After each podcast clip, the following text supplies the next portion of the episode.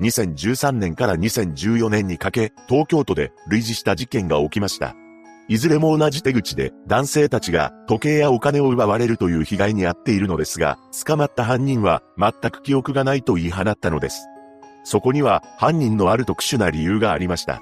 詳細を見ていきましょう。後に本件を起こすこととなる人一揆は1984年女性として出生します。両親、兄を合わせた4人家族でした。父親はゴルフショップを経営していたそうですが、うまくいかず、ついには自己破産してしまったと言います。それから父親はギャンブルにはまり、借金も作っていきました。さらに、人の父親はすぐにカッとなり、切れてしまう性格の持ち主だったため、幼少期から父親と食卓を囲むことすら恐怖を覚えていたと言います。その一方で母親は朝から晩まで掛け持ちでパートをして働き続け、家計を支えていました。ジンはそんな母親を尊敬しており、優しい母親が好きだったそうです。そうした家庭で育つジンは、犬が大好きな少女だったらしく、近所の犬に対して優しく声をかけるなど純粋な子供だったと言います。しかし、ジンが小学生に入学する頃、一つの違和感を母は感じていました。というのも、ランドセルの色を選ぶ際、黒が良いと、ダダをこねていたそうなのです。これに、大使母親は、女の子らしく育てたかったため、ピンクのランドセルを買い与えました。また、小学4年生の時、ジン自身が自らの体に違和感を覚えるのです。何でも、体育の授業の際に着替える部屋が男女別々になったそうなのですが、この時にジンは自分が女の部屋でいいのかと疑問を持ったというのです。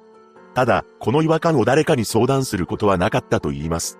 それとともに、家庭内での父親の凶暴さはどんどん増していき、ジンは大きな怪我を負ってしまうこともありました。これが影響したのか、人の中である現象が起き始めていたのです。なんと、人本人ではない別の人格が生み出されてしまったというのです。ある時は、元気という名前の4歳児の幼い男の子が現れ、ある時は、ドスの聞いた声が特徴の男性、工事になってしまいました。さらに、ジンが12歳の時には、ピンクのランドセルを背負って現れた、ミサキババアという女性も生み出されたようです。このように他の人格が現れる際、人本人の記憶は飛んでいたと言います。つまり人は乖離性同一症になっていたのです。乖離性同一症とは、かつては多重人格障害と呼ばれており、一人の人間の中に別の人格が複数存在し、本人の意識とは関係なく交代して現れてしまう人格障害のことを指します。そうした症状が現れつつ、中学生になってからは、女性ものの制服を嫌がり、ジャージを着て登校するようになったようで、普段は男性ものの服を着ていたと言います。そして高校に進学するも女友達と馴染めず、中退してしまいました。それからアルバイトをして実家で暮らしていたのですが、ある日夜遅くに帰宅したことがあり、それを咎めた父親がジンの首を絞めたことがあったそうです。この状況にジンは、このままでは命を奪われてしまうのではないかという恐怖を覚えたと言います。そんな中、19歳になっていたジンは、働いていた職場で同僚の女性にボディタッチをされたことがありました。これをされたジンは、相手の同僚のことを意識してしまい、話せなくなってしまいます。この時、自分自身の性が女なのか男なのかよくわかっておらず、どうしたらいいかわからず戸惑ってしまったのです。それにより人を避けるようになり、お酒にも頼るようになっていきます。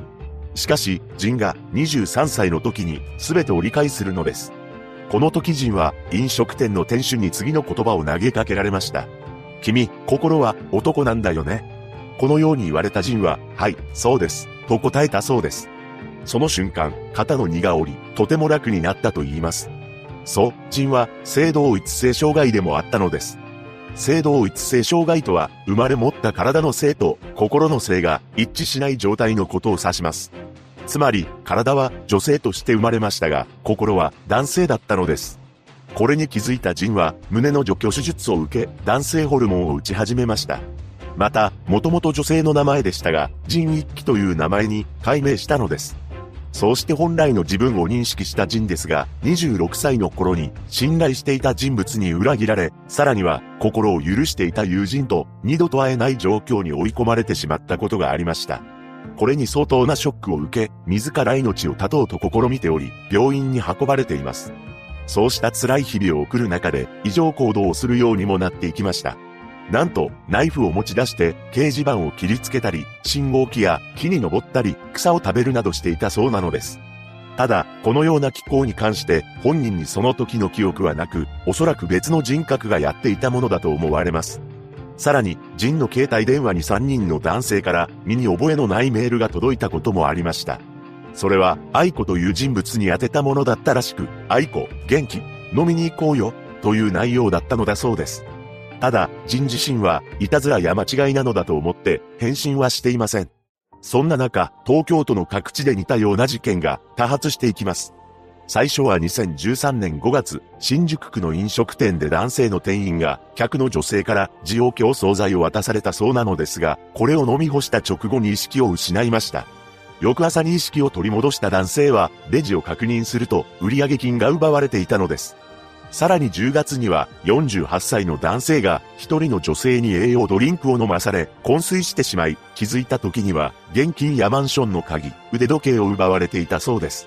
また、12月には、賃貸物件の相談で女がお店を訪れたのですが、この時に対応した32歳の男性も同じような被害に遭ってしまいます。その男性によると、その女は自分のことを声優の愛子だと名乗っていたらしく、マンションで酒を飲んだ後男性は眠ってしまったそうです。そして目を開けると、愛子の姿はなく、現金や腕時計など45万円相当が盗まれていました。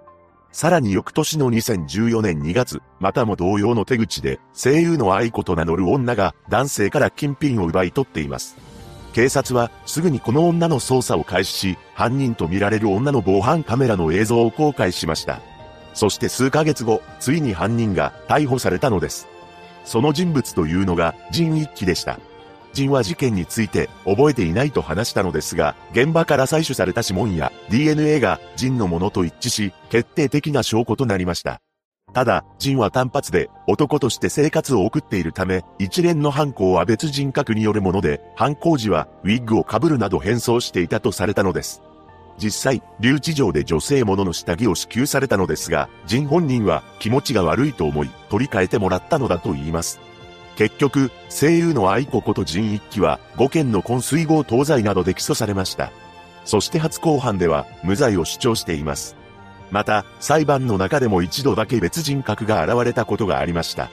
その人格というのが、4歳児の男の子、元気であり、お兄ちゃんは悪くありません、と叫んだそうです。さらに、この人格は次のようにも証言しています。お椀に入れて、箸で砕いたのを見た。